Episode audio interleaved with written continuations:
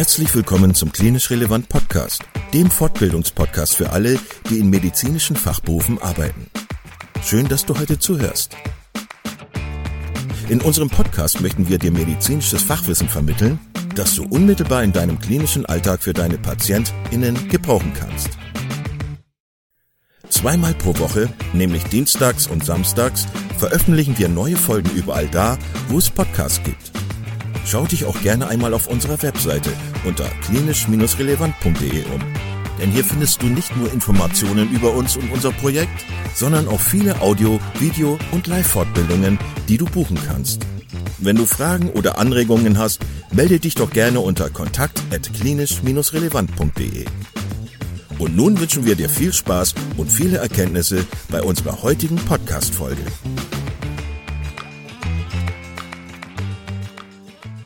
Heute mit Dr. Jan Erik Gülker, Chefarzt an der Kardiologie in Wuppertal und dem Hausarzt Dr. Ulrich Kotzianka zum Thema Schnittstellenprobleme in der ambulanten und stationären Patientenversorgung.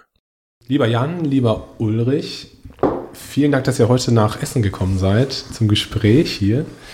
Ähm, ihr seid ja beide schon im Podcast ähm, aufgetreten und deswegen werde ich euch jetzt nicht großartig vorstellen, Jan, du bist kardiologischer Chefarzt aus Wuppertal und vertrittst heute sozusagen den Bereich der, ähm, ja, der stationären Medizin, also im Krankenhaus. Und Ulrich, du bist ähm, eingeschworener Hausarzt. Deine Praxis ist in Dortmund und ähm, du hast ja auch schon Beiträge bei uns gemacht. Ich glaube, da haben wir gesprochen über, hilf mir, über was haben wir gesprochen? Ja, wir haben uns ein wenig darüber unterhalten. Äh, Wie das überhaupt ist, in der Hausarztpraxis genau. zu arbeiten, genau. Die Tätigkeit als Hausarzt und äh, was es eigentlich für Vorteile bringt und dass wir so nicht ganz verstehen können, warum das irgendwie überhaupt keiner machen will. Genau, ja. Genau, also für alle, die das noch nicht gehört haben, bitte nachholen. Jan, mhm. mit dir haben wir ja auch schon zwei Folgen gemacht, ähm, ganz spannende kardiologische Themen zu Herzinsuffizienz, Therapie und zu Antikoagulation. Und zu Antikoagulation im kardiologischen Setting. Richtig, ja. Genau. Ja. Also schön, dass ihr da seid. Ähm, ich würde gerne sprechen heute mit, eine, äh, mit euch über ein paar, sage ich mal, typische ähm, Probleme, die es möglicherweise gibt zwischen äh, Krankenhaus und äh, niedergelassenem Bereich. Das ist ja eigentlich was, was sehr, sehr wichtig ist, die Patienten wenn die ins Krankenhaus überwechseln, äh, sind ja ganz viele Informationen notwendig für den Krankenhausarzt, damit er versteht, um was es geht. Ähm, genauso, wenn der Patient wieder entlassen wird, ist es extrem wichtig, dass der Hausarzt oder der weiter behandelnde ambulante Kollege äh, gute Informationen hat, ähm, was er jetzt weitermachen soll mit dem Patienten. Und ich wollte euch mal fragen, vielleicht hast du Lust anzufangen, Jan.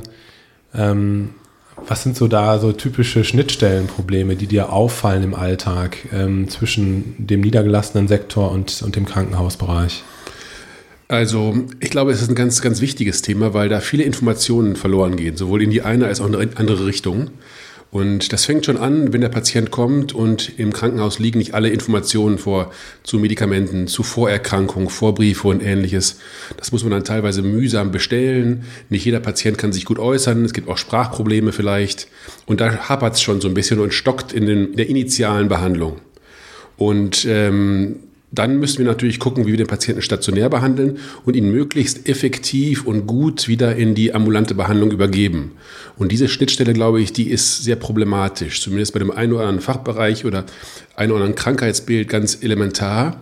Äh, bei der Kardiologie fällt mir sofort die Herzinsuffizienz da ein, wo es eigentlich viel engere Zusammenarbeit geben müsste, weil man halt manche Medikamente zum Beispiel ambulant aufdosieren muss oder Patienten sind sehr wackelig, da muss man in enger Absprache bleiben.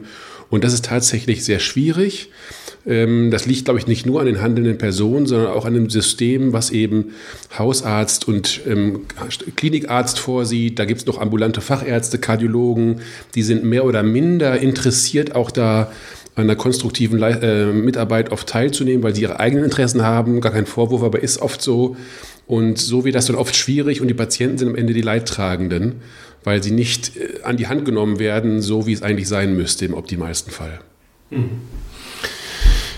Ich erlebe das auch ganz oft, dass einfach so ganz ähm, basale Informationen fehlen. Du hast es gerade gesagt, zum Beispiel Medikation ist nicht klar. Äh, es gibt mehrere behandelnde Fachärzte mhm. möglicherweise ambulant. Äh, es ist ja nicht nur so, dass es einen Hausarzt gibt, Bitte. sondern es gibt vielleicht auch noch einen Neurologen oder einen Kardiologen oder einen äh, Nephrologen, der da noch mitspielt. Mhm. Und dann gibt es dann so eine Gemengenlage. Ähm, sowas wie eine digitale Patientenakte, das ist ja schon lange im Gespräch. Hast du das Gefühl, das würde das Ganze vielleicht ein bisschen entwirren und einfacher machen?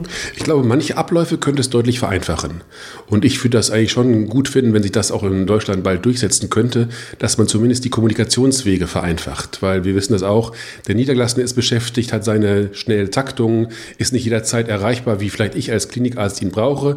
Andersrum genauso, wenn der ambulante Kollege jemanden erreichen will, ist der gerade irgendwie unterwegs, am Tisch, im Gespräch, wo auch immer. Und so geht doch viel Zeit verloren. Zeit und Information verloren. Und zwischendrin ist halt der Patient, der dann selber gar nicht genau weiß, wie ihm geschieht, vielleicht manchmal, weil er warten muss, weil er vielleicht auch gar nicht genau weiß, was jetzt hier weiter mit ihm passiert. Und ähm, das ist, glaube ich, schon ein elementares Problem. Und die digitale Patientenakte könnte vielleicht ein bisschen Einfachheit und Klarheit da reinbringen, dass zumindest die formalen Abläufe einfacher sind. Erklären muss man es trotzdem, besprechen muss man es trotzdem, aber dass man so ein bisschen mehr in der Hand hat und nicht der Patient dann vor der Tür steht am Ende nach der Krankenhausbehandlung und keiner weiß so richtig, er weiß gar nicht so richtig, was dann passiert ist und was jetzt zukünftig äh, getan werden muss. Ne? Ja. Bei der digitalen Patientenakte stellen sich mir ganz viele Fragen, wie das denn praktisch ablaufen soll. Also wer die mhm. Hoheit hat über diese Daten, also wer äh, entscheidet, welche Diagnosen da aufgenommen werden und so weiter und so weiter. Aber prinzipiell denke ich, ist das was, was, was äh, kommen muss. Ähm, das, was, was ihr in der Klinik in der Hand habt, ist ja äh, zum einen die Behandlung des Patienten, während er im Krankenhaus ist und sowas wie ein Entlassmanagement. Das ist ja so ein ja. Buzzword sozusagen. Ja, ja. Ähm, was versucht ihr bei euch in der Abteilung zu ähm, etablieren und zu organisieren, damit die Patienten ähm, ja, in eine vernünftige ambulante Behandlung mhm. reingleiten? Also Entlassmanagement ist auch nicht nur für Patienten, sondern auch für niedergelassene Kollegen, Zuweise extrem wichtig. Wir bemühen uns zumindest, dass wir alle komplexen Patienten, fast jeder, der entlassen wird, nochmal durchsprechen. In der Station, auf der Station mit Oberarzt oder mit mir als Chefarzt nochmal besprechen, was haben wir jetzt hier vor, was ist das Ziel, wie wollen wir den Patienten entlassen, muss der noch Folgetermine haben, sollen wir die jetzt schon terminieren oder noch nicht? Und das Zweite ist, dass wir jedem Patienten direkt einen Brief mitgeben, einen vorläufigen Entlassbrief, der auch schon Sinn und Verstand hat, jedenfalls in den meisten Fällen. Und der endgültige geht normalerweise in den ersten 48 Stunden danach raus sodass wir zumindest die Gewissheit haben, da ist was schriftlich festgehalten, wenn die Post jetzt nicht vollkommen durchdreht, kommt er auch halbwegs zügig an oder der Patient kann ihn anfordern und irgendwas ist da. Es, ist, es schwebt nichts in der Luft oder so oder im luftleeren Raum. Von daher bemühen wir uns, dem Patienten das möglichst gut zu erklären, ihm Rezepte schon mitzugeben und eben diese Briefe zeitnah ihm zur Verfügung zu stellen oder dem Hausarzt zur Verfügung zu stellen. Ähm, das ist unser Bemühen im Moment, das Ganze irgendwie möglichst äh, äh, komplikationslos hinzukriegen. Ja wir alle wissen, wie das ist. Äh, die, die Befunde sind noch nicht da. Ähm, das ist noch nicht die, der mhm. Brief ist noch nicht ganz komplett fertig und am Ende ist der endgültige Arztbrief vielleicht ganz anders als der vorläufige Arztbericht. Mhm. ähm, seid ihr da so in der Klinik auf euch alleine gestellt, ihr, ihr, ihr ärztlichen Kollegen, oder gibt es auch so ein bisschen Unterstützung von anderen Fachbereichen? Ähm, also die Klinik, ähm, da beißt sich ein bisschen die Katze in den Schwanz, grundsätzlich, wenn man jetzt ein bisschen weiter ausholt. Also das Interesse der Klinik ist ja bei manchen Klinik, Klinikbetreibern zumindest, nicht unbedingt bei uns, aber ich weiß das aus vielen anderen Stationen, dass da herrscht das Motto, das Bett darf nie kalt werden, sondern der Patient, der eine muss raus, der nächste muss schon wieder rein. Äh, das muss alles, das Bett muss sauber gemacht werden, es muss alles vorbereitet werden und das muss dann nach einem Zeitplan laufen, so ein bisschen wie beim Automobilzulieferer. Und die meisten wissen aber, so kann das nicht funktionieren, weil mit Menschen zu arbeiten, mit Patienten zu arbeiten, ist halt anders. Und der eine braucht ein bisschen länger, der andere geht schneller, der andere ist ein bisschen von der Stimmung her ein bisschen aufwendiger und all das berücksichtigt dieses System nicht. Und von daher ist unser Entlassmanagement meistens dann so, ja, zu dem und dem Zeitpunkt muss der Patient das Bett verlassen haben und der Brief muss da sein, damit der Nächste, der schon einbestellt ist, auch dann direkt ein Bett hat.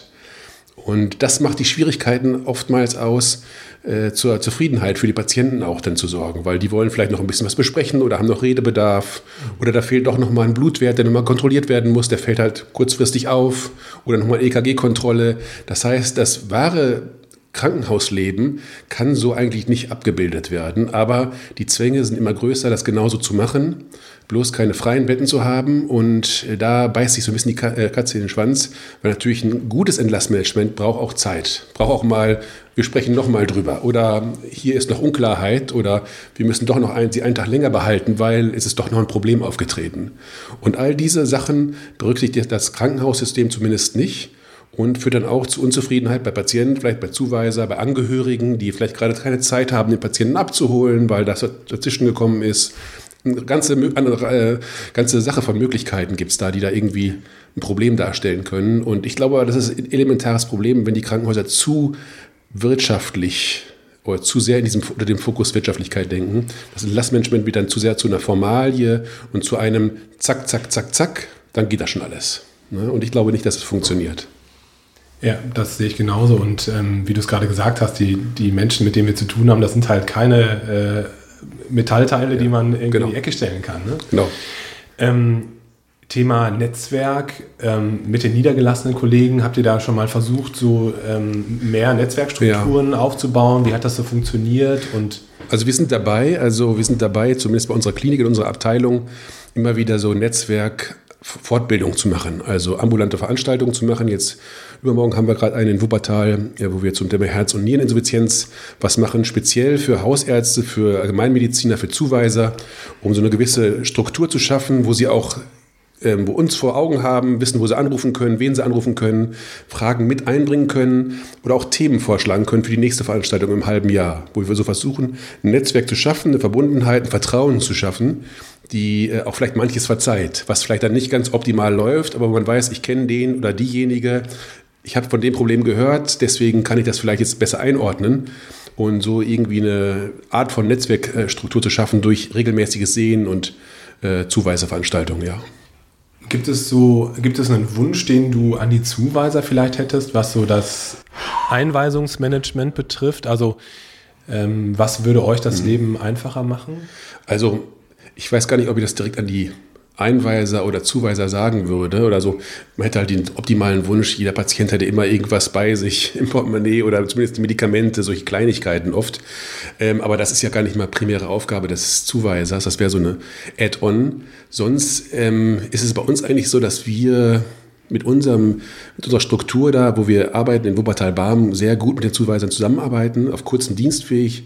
Wenn es mal Probleme gibt, dann wird angerufen oder ein EKG wird gefaxt. Wir haben ja auch unseren rhythmologischen Schwerpunkt und von daher klappt das, die Zusammenarbeit eigentlich sehr gut und ohne Vorbehalte groß. Ähm, von daher hatte ich keine großen Ansprüche oder Vorstellungen oder Fantasien, das muss aber noch so viel besser werden oder ich wünsche mir, da müsste mehr kommen, sondern äh, da sind wir relativ in, im guten Fahrwasser, ist mein Eindruck. Ja. Ulrich, was würdest du sagen, sind so aus deiner Sicht ähm, Probleme im Alltag, so in der Schnittstelle zwischen Krankenhaus und, und äh, ambulanter Versorgung? Vielleicht, wenn du mal so an die Entlassung äh, denkst, wenn die Patienten aus dem Krankenhaus gekommen sind, was sind so häufige Probleme, die du im Alltag beobachtest? Das hatte Jan eigentlich gerade schon ganz schön angesprochen. Es geht vor allen Dingen um Kommunikation mit dem Patienten. Ich musste so in den letzten vier, fünf Jahren deutlich feststellen, dass eigentlich eine meiner Haupttätigkeiten ist, äh, die Befundbesprechung mit dem Patienten. Also ein Patient hat einen Termin bei mir und es geht eigentlich nur darum, äh, einen Arztbrief zu besprechen.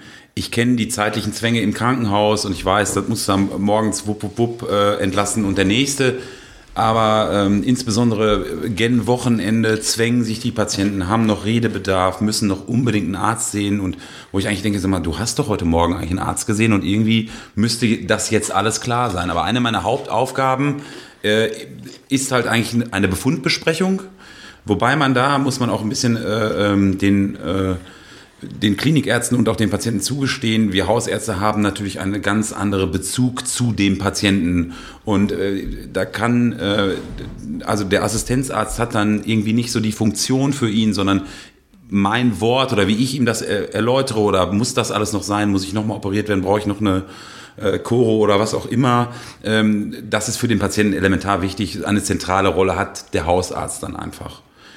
Diese digitale Patientenakte wäre da natürlich äh, total fortschrittlich, äh, fortschrittlich. Also man könnte kommunizieren in irgendeiner Form mit den Klinikärzten, wobei ich jetzt diesen äh, einen einheitlichen Medikationsplan zumindest schon mal einen äh, ersten Schritt finde, dass, dass wir zumindest ein Format haben, in dem alle, alles gleich ist. Ja, also jeder kann da drin rumfuschen, ob das sinnig ist, aber es hat zumindest alles schon mal das gleiche Format und das ist schon mal deutlich nach vorne gebracht. Ähm, dann eine ganz wichtige Geschichte ist, das ist vielleicht auch so ganz speziell an die Kardiologen gerichtet.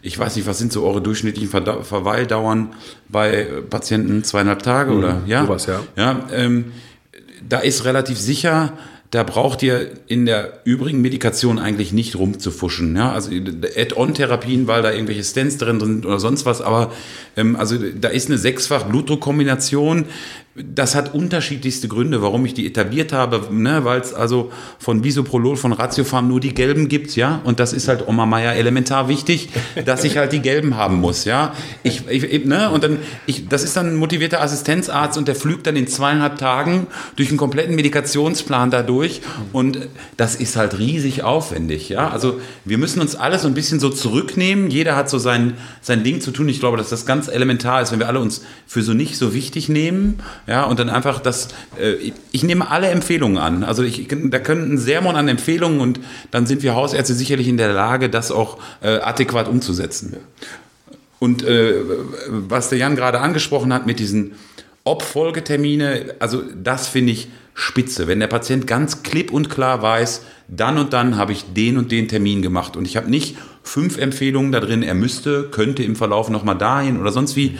Äh, Kontakte herstellen und dann können wir mit dem Patienten auch konkret zusammenarbeiten. Wo muss er hin? Was muss noch getan werden? Ab wann? Das, Aber das ist auch ein wichtiger Punkt, glaube ich. Den hatte ich gerade noch so ein bisschen unterschlagen. Also ich bemühe mich tatsächlich regelmäßig, meinen Assistenzärzten immer wieder klarzumachen, so wenig wie möglich an der bestehenden Medikation zu ändern. Selbst wenn man den Hang hat oder denkt, jetzt ich würde gerne und ich habe das Medikament finde ich aber noch besser, so wenig wie möglich ändern und so wenig wie möglich, so wenig Medikamente auch wie möglich. Weil umso mehr Medikamente, umso geringer ist die Compliance, dann werden die doch nicht eingenommen, die werden nicht für so gut empfunden. Und deswegen ist das ein ganz wichtiger Punkt, dass ich versuche, das einfach zu halten, genau wie ich mich bemühe, bei allen Briefen, die dann die endgültigen, die endgültigen, die rausgehen, es einfach zu halten, weil ich weiß, ist nicht jeder Hausarzt kardiologisch vorgebildet wie der Uli. Und dann dass man, muss man jetzt keine Wissenschaft draus machen oder Rocket Science, welchen Stand man in welcher Technik irgendwo implantiert hat, sondern das möglichst einfach und klar und korrekt zu halten, dass es aber jeder auch schnell versteht und nicht sich erst der Hausarzt da einlesen muss, vielleicht noch irgendwas nachschlagen muss, was bedeutet das denn jetzt oder dieser Stand, sondern so Stand ja oder nein oder Herzinsuffizienz, das ist die Ursache, das haben wir gemacht, das würden wir empfehlen und fertig, um das einfach zu halten, um die Kommunikation oder die Abläufe grundsätzlich zu verschlanken. Das, da kommen wir direkt zu einem nächsten wichtigen Thema, glaube ich. Wie, wie ist das mit Medikamenten, die möglicherweise im stationären Rahmen ähm, angefangen worden ist, äh, angefangen, an, angefangen worden sind, ähm, die möglicherweise kostspielig sind, die ähm, budgetwirksam sind äh, und wo der niedergelassene Kollege möglicherweise auch Probleme hat, ähm, wenn es sich um Off-Label-Verordnungen handelt, ähm, da in Regressforderungen äh, zu kommen. Also gibt es das häufiger mal? Jein. Ähm, da muss man zwischen zwei Dingen unterscheiden. Also generell ist es so, dass ähm, man ja als Klinikarzt an keiner Stelle in irgendeiner Form lernt, was kostet das ambulant. Es wird vor allen Dingen auch ganz viel an, einfach an Originalpräparaten äh, gelernt, weil es da etwaige Verträge gibt. Da stecke ich überhaupt nicht so drin. Also die haben, man hat im Klinikalltag überhaupt gar keine Ahnung von Generika und was gibt es dort überhaupt und dass man das damit auch eigentlich arbeiten sollte. Das hat dann wahrscheinlich auch nur äh, für den Patienten. Ne? Also ich nehme, wir nehmen einfach ein einfaches Beispiel. Ich nehme immer Delix, ja, aber jetzt schreibt er immer Ramipril auf. Was soll der, der Quatsch denn, ja? Ähm, das, das ist die eine Seite, die, äh, die schwierig ist, dass man da in der Klinik überhaupt nichts drüber lernt, wie man auch irgendwie kostengünstig arbeitet. Und dann, und da ist natürlich sicherlich aktuell äh, die Herzinsuffizienztherapie äh, total on fire, gibt es einfach viele äh, sehr gute Präparate, die Wahnsinnsdaten haben. Und da hat man eigentlich, wenn man das adäquat dokumentiert, keinerlei Probleme, ja, die, die zu verordnen. Und dann, was Off-Label anbelangt oder halt auch, ähm, das ist, betrifft nicht unbedingt die Kardiologie, aber die Neurologen zum Beispiel sicherlich auch was Antikörpertherapien, das ist reine Facharzttherapie. Das ist also, das ist, das ist jenseits von Gut und Böse, wenn wir da über Tagestherapiekosten äh, reden. Mhm. Also das ist sicherlich hochfacharztspezifisch, aber gerade Herzinsuffizienztherapie der Kardiologen, äh, ist ein bisschen aufwendiger, aber da muss man wirklich sagen, da sind, ist man datenmäßig aktuell so, äh, ja, das wäre fahrlässig, das in irgendeiner Form nicht weiterzuführen. Das hat sich so in den letzten drei Jahren, denke ich, eindeutig so ergeben und wir wissen auch alle, über was wir da so reden, glaube ich. Das heißt, wenn, ähm, wäre deine Aufgabe dann möglicherweise auf ein kostengünstigeres Präparat äh, umzustellen äh, und das dem Patienten dann möglichst auch zu erklären, warum das so ist. Aber ansonsten ist es jetzt keine große Schnittstellenproblematik. Würdest du Eigentlich sagen? nicht. Eigentlich nicht. Man muss das relativ häufig erklären und ganz häufig ist es aus 1 macht 2. Ja, also einfach die Kombinationspräparate, ich bin ein großer Fan von, aber das ist aktuell äh, noch nicht gewollt. Ich glaube, das muss ich, das setzt sich gerade in der Hochdrucktherapie ein wenig vor, äh, durch, dass einfach die Kombinationspräparate zu einer deutlich besseren Compliance führen und dann einfach man auch im Verlauf äh, deutlich kostengünstiger verordnet, weil ich halt einen Schlaganfall verhindere und eine Dreifachkombination in einer Tablette habe. Ähm, das klappt jetzt so langsam, aber ganz häufig ist es halt so, dass die Kombinationspräparate, Stichwort Lipidtherapie, das ist halt, das verordnet man einzeln. Ja, ganz, ganz häufig, ja. Wir haben jetzt gerade über die Schnittstellenprobleme gesprochen, ähm, wobei ich euch eigentlich so verstehe, dass das äh, durchschnittlich eigentlich ganz gut funktioniert, das natürlich schon äh, hier und da mal hakt, aber äh, das ist ja auch nicht verwunderlich bei den ganzen Informationen, die ja ausgetauscht werden müssen.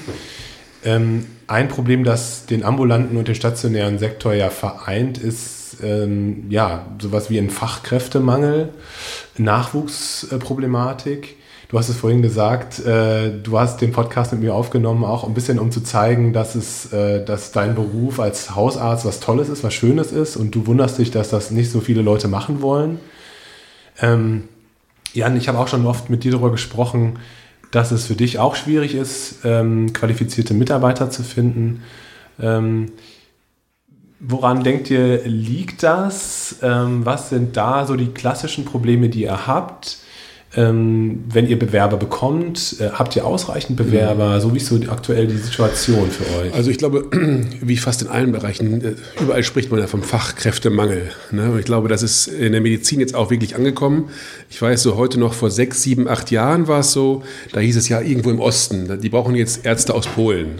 Und da haben wir im Westen noch ein bisschen überheblich geguckt, aber mittlerweile ist das komplett bei uns angekommen und in allen größeren ähm, Bereichen, wo ich mich umhöre, gibt es überall Probleme mit Nachwuchs. Bei den einen Fächern ein bisschen mehr, bei den anderen Fächern ein bisschen weniger. Das ist auch sicher unterschiedlich. Ähm, aber es ist ein Riesenproblem, äh, was sich, glaube ich, in Zukunft noch äh, das Ganze ganz komplett kompliziert werden lässt. Und ähm, ich bin nicht ganz sicher, ob die Versorgung in diesem Maße so aufrechtzuerhalten sein wird, wenn das so weitergeht. Ne? Oder ob das einhergeht, wird mit auch Schließen von Kliniken und dann äh, wird weniger Personal gebraucht. Ich weiß nicht, ob man dann so irgendwie da am Ende einen Schluss draus macht, aber es ist in allen Bereichen ein großes Problem. Ähm, die Ursachen sind sicher mannigfaltig. Äh, vielleicht ist das Medizinstudium für viele nicht mehr so attraktiv. Oder ich kenne aus meiner auch Tätigkeit als Dozent in Witten-Herdecke zum Beispiel, weiß ich von vielen, die beginnen Medizin zu studieren, aber landen gar nicht im klassischen Arztberuf gehen dann irgendwie zu Kassen oder gehen zu Versicherungen oder gehen in Medizininformatik, was ganz modern ist. Jetzt wird, also viele landen gar nicht in der Klinik. Dazu äh, machen immer mehr Frauen ähm, äh, Medizin, studieren immer mehr Frauen Medizin und die haben ja auch einen anderen andere Vorstellungen oft als diese ganz klassischen Karrieretrip in so auch körperlich sehr harten und anspruchsvollen Fächern und äh, auch gut nachvollziehbar. Und da muss man sich halt Lösungen überlegen, wie man das trotzdem gut hinkriegt. Aber ich sehe da schon ein großes Versorgungsproblem oder eine Welle von Problemen auf uns zukommen, zumindest in der, in der Praxis, in der Klinik, äh, weil die Versorgung nicht mehr so stattfinden kann. Ähm, die Kolleginnen und Kollegen, die sich bei dir vorstellen und bewerben, hm. ähm, wo siehst du da Schwachpunkte? Ähm, gut, ein bisschen ist es natürlich so, dass eine andere Generation. Das ist ja, glaube ich, eine Generation Y oder Z und die hat andere Vorstellungen. Und das ist ja auch gut so. Das ist ja auch gut so, dass die andere Vorstellungen haben und andere Themen einbringen und mehr Work-Life-Balance reinbringen. Das ist ja ein wichtiger Faktor und notwendig, dass da auch was sich verändert. Muss jetzt natürlich nur gucken, wie das auf das bestehende System ähm, zu übertragen ist. Mit Schichtdienstmodellen, mit acht oder zwölf Schichtdienstmodellen, mit ähm, verantwortungsvollen äh, Bereichen, die ja auch um Leben und Tod geht. Wie kann man das irgendwie überhand bringen. Also muss man mehr Geld reinbringen in das ganze System, um mehr das attraktiver zu machen für viele Leute, um äh, als äh, die Anziehungskraft zu erhöhen, weiß ich nicht. Muss man es generell von der Ausbildung attraktiver machen, dass Leute merken, merken sie werden mitgenommen, sie werden einbezogen in die ganze, den ganzen Bereich. Es gibt verschiedene Ansätze, aber ich glaube, so, wenn wir so weitermachen, wird das überall mehr oder weniger krachen. Ähm, auch in vielen chirurgischen Bereichen, was ich da so höre, die haben ja noch elementarere Probleme, das Ganze abzudecken. Und für viele ist einfach dieses Dienstmodell, also am Wochenende Dienst zu machen oder äh, Feiertagen oder nachts, das ist nicht mehr attraktiv. Und da muss man jetzt kluge Lösungen finden äh, und muss da gucken, wie man das irgendwie trotzdem ganz gut abgedeckt bekommt. Mhm auch wenn ich mich jetzt vorsichtig ausdrücken muss, ähm, ist es ja häufig so, dass, äh, dass immer mehr Kollegen halt und Kolleginnen äh, aus anderen Ländern auch in, in, in Deutschland mhm. äh, arbeiten möchten und sich vorstellen und auch, dass, dass ähm, das Thema Sprache und Schrift ein Problem darstellt. Also das ja. erlebe ich ja. jeden Tag, ähm, dass es mir schwerfällt, den Kollegen zu verstehen, mhm. die Kollegin zu verstehen und andersherum. Mhm. Und ich kann mir auch vorstellen, dass das im klinischen Alltag ähm, bei der Anamneseerhebung äh, ein großes Problem ja. darstellt. Was denkst du, könnte man machen, um, um das zu verbessern? Also ich meine, wir sind immer mehr auf mhm. diese Kollegen, die wir auch sehr wertschätzen, angewiesen. Aber da gibt es wahrscheinlich immer noch Luft nach oben, was, was die Ausbildung betrifft. Was denkst du? Also ist es ja sicher so, dass das ganze System ohne diese, ich sag mal, ausländischen oder Kollegen mit Migrationshintergrund gar nicht mehr funktionieren würde. Also wir sind komplett auf sie angewiesen und sie bringen ja auch viel von außen mit, was vielleicht auch für das deutsche System ganz gut ist. Von daher sehe ich das gar nicht nur negativ.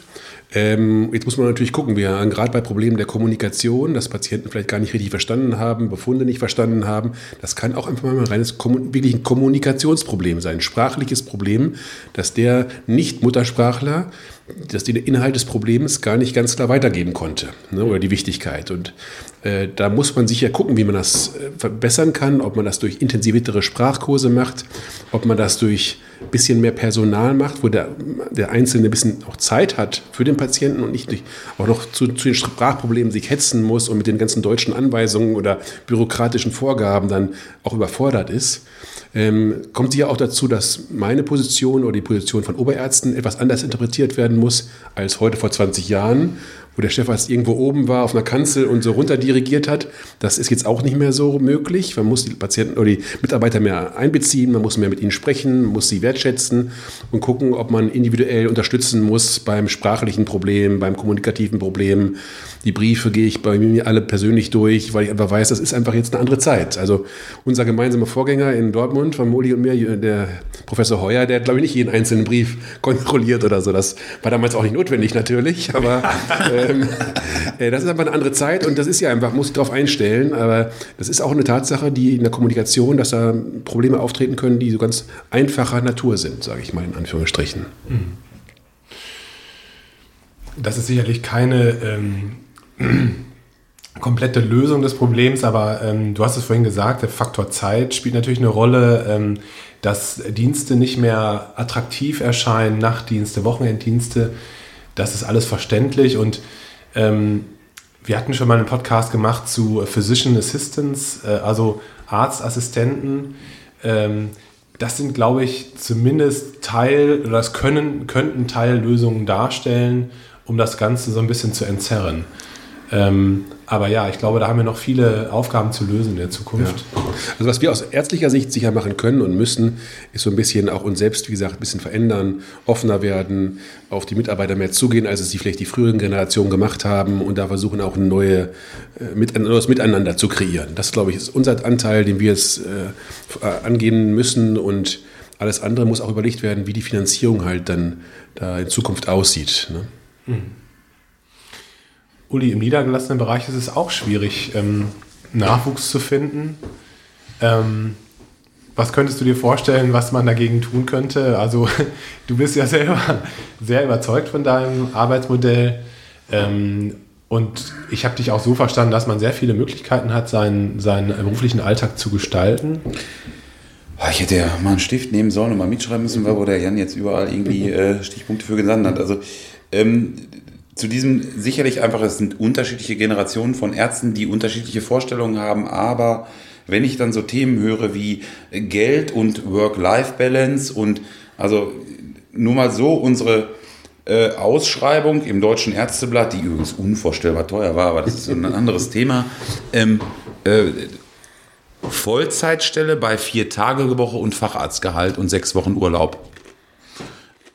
Das klingt jetzt, finde ich, für jemanden, der irgendwie Dienste schrubbt, irgendwie im Krankenhaus, nicht ganz so unattraktiv, wie ich finde.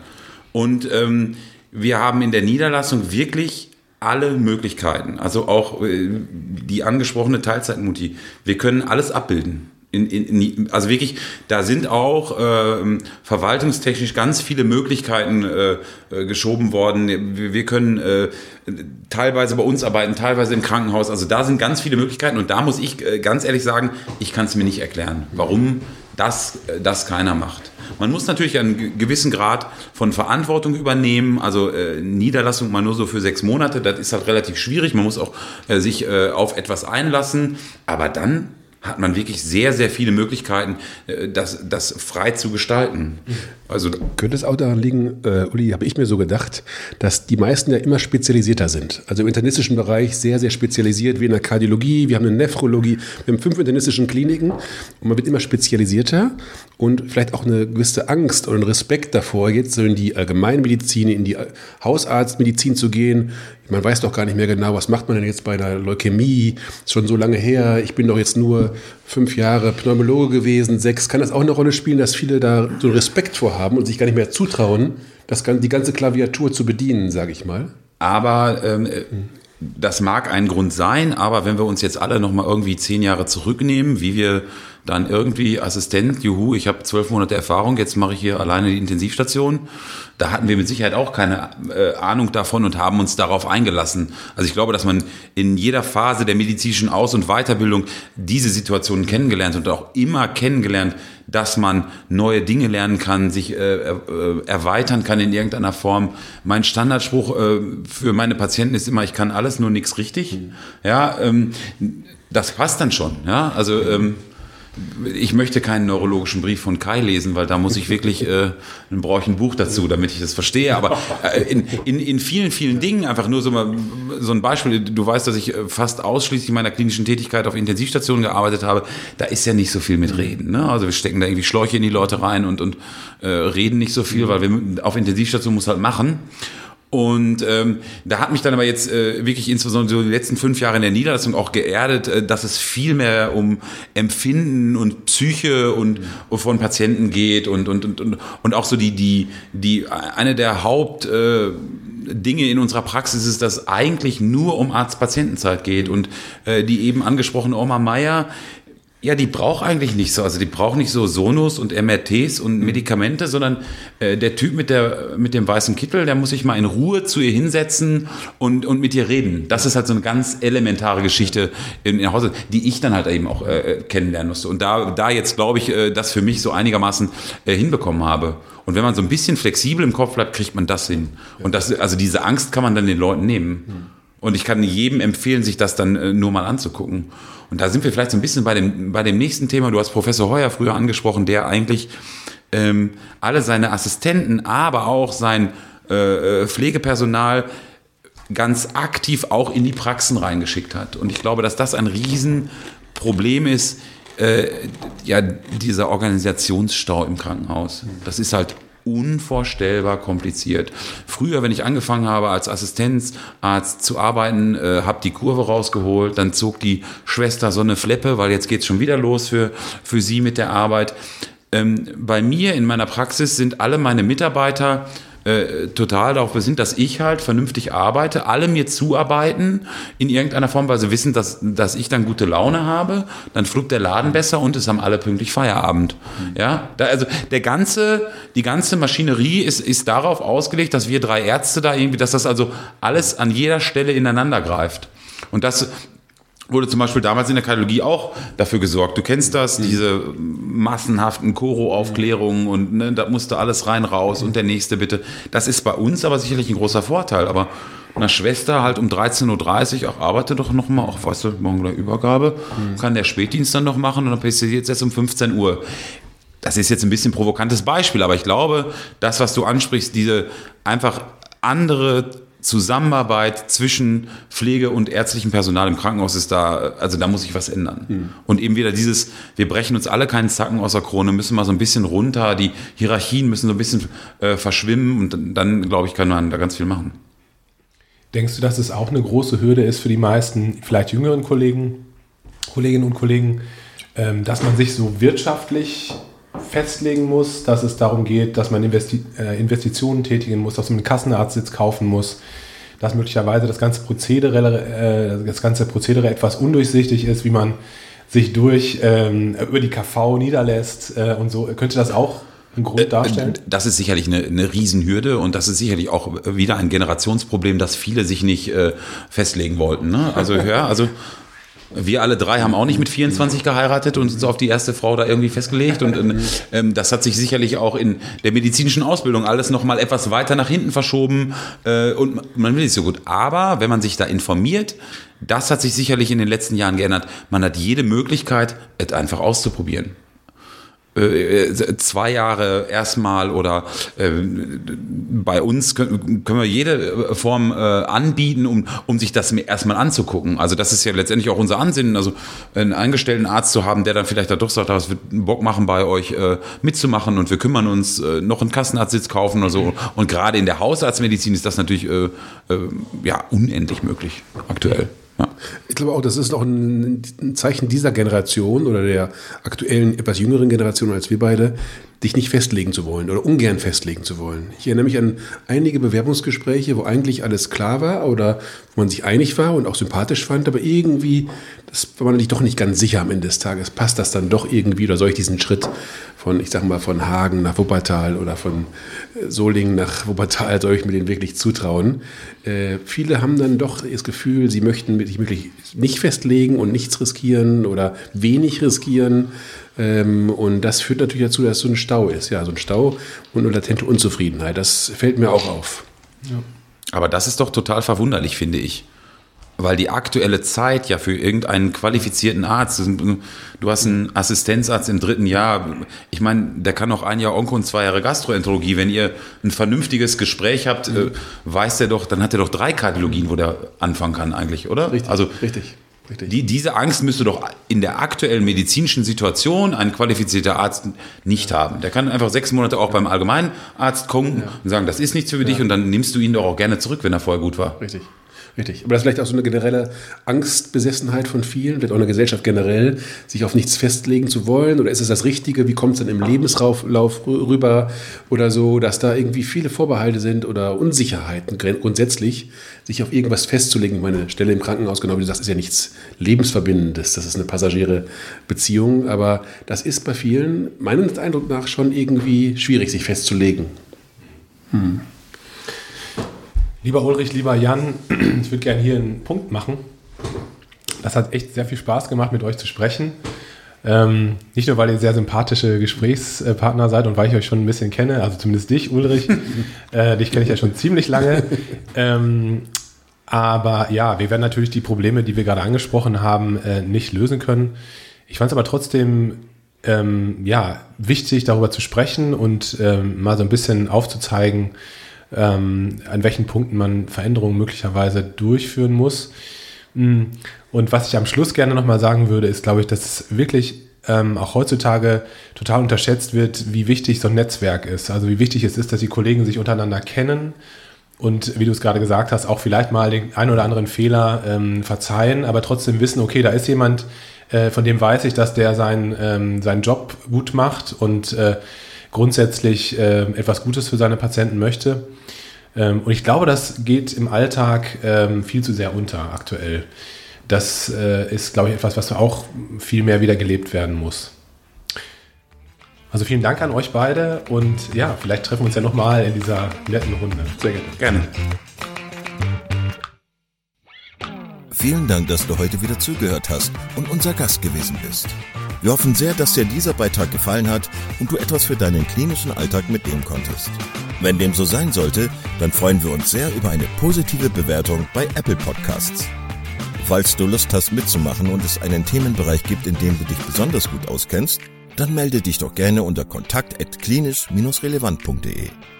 Gleiches gilt, wenn du Themenvorschläge oder konstruktive Kritik für uns hast. An dieser Stelle auch der Hinweis auf unseren Newsletter, den du unter www.klinisch-relevant.de abonnieren kannst und der dich immer auf dem Laufenden hält.